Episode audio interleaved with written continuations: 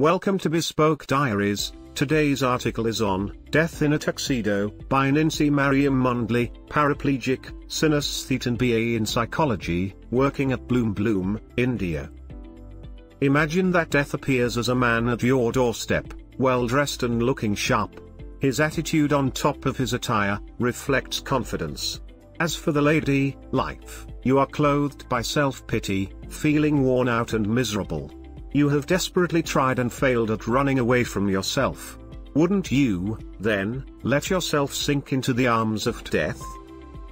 The state of mind where you think death is better than all the years of life that you have known until that point, EA. Wishing to die rather than live, is something that you would struggle to understand unless you have been in such a position before or you are there right now. So if you are familiar with this feeling, Nincy hopes this article will help you feel better. As for those of you who are not able to relate to this matter, it's her humble request to read along as it may help you in future, if not for yourself, at least for someone you know. Glamorizing death, so when and why does one start thinking highly of death? If life can be compared to a road trip, then most of us may not be sure of the destination. However, we definitely intend to enjoy the ride amidst the challenges that might come in between. But what if the ride doesn't seem to be happening at all? Instead you just feel stuck in this rotten place which only seems to be getting worse over time. Most of us have been through times when we become so critical about our lives. But we also manage to get out of it in one way or the other. But, what Nincy would like to bring your attention to, in this article, is the kind of lingering and self-consuming gloom that makes you want to end your lives. The kind of gloom, where you isolate yourself and withdraw from others.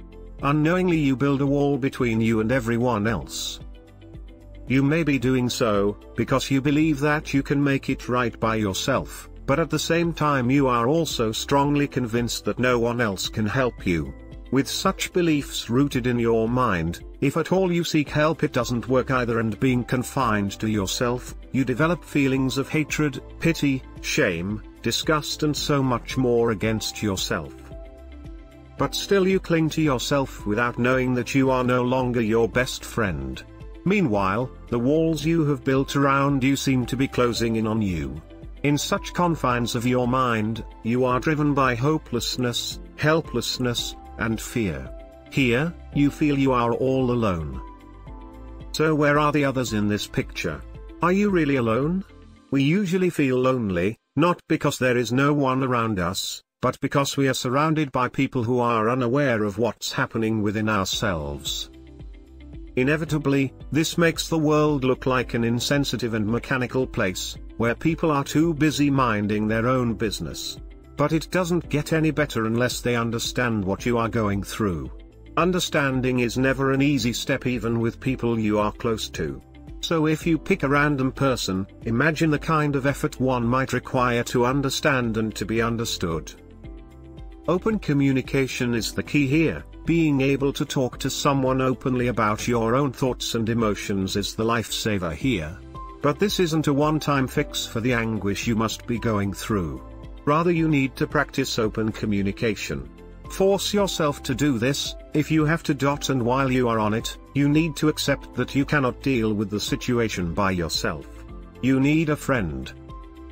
Whereas listening to your thoughts playlist alone and on repeat would depress you more, even to the extent of glamorizing death, that is, in the context of isolation, social withdrawal, self-hatred, hopelessness, helplessness, and a dysfunctional belief system, death becomes the only way out of the mess that you find yourself in. Thoughts about dying may actually calm you down in this case. Let's take a step back. How can thoughts of dying calm down a person? We usually grow up thinking of death as the scariest monster in our lives. However, as an adult, Nincy has realized that scarier than dying, is to live your life wishing for death. But when you equate your life to suffering and you lose hope for a better tomorrow, the thought of shutting your eyes, never having to open it again, and embracing the void as it slowly dissolves you, could feel very calming. As ending your life seems to be the only way to end your suffering, your mind gets preoccupied with the idea of death. this is another sign that you are in dire need of help. You may even justify these thoughts by saying that you won't actually do it. But you would be overestimating your own willpower to resist falling for the illusion of freedom, peace, and victory that death gives. The treasure of life. For more than seven years now, Nincy has been leading her life as a paralytic with more than half of her body paralyzed, as much as, or maybe even more than, one's body is challenged by a disability, the mind is too. Even when all of us positively address it as a challenge that can be overcome, it's more of a daily struggle. The voices in your head would be battling against each other to prove the worth of your own existence. Each day you may have to wake up and walk right into this battle with yourself, and in a battle of choosing to value life over death. The illusion of control that we have in our lives usually helps us remain organized and prepared in our daily lives.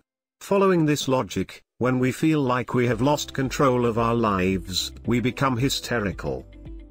When Nincy found herself unable to do many things independently, because of her physical condition, she was shattered.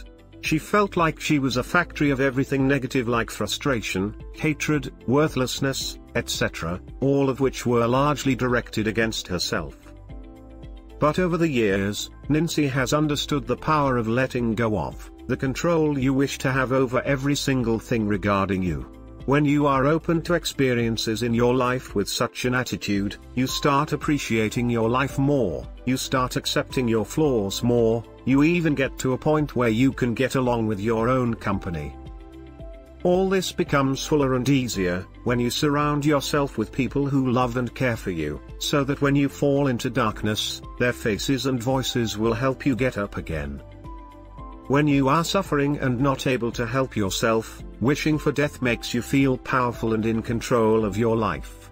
But, know that, the sense of control felt like this is just a facade of your fear and desperation.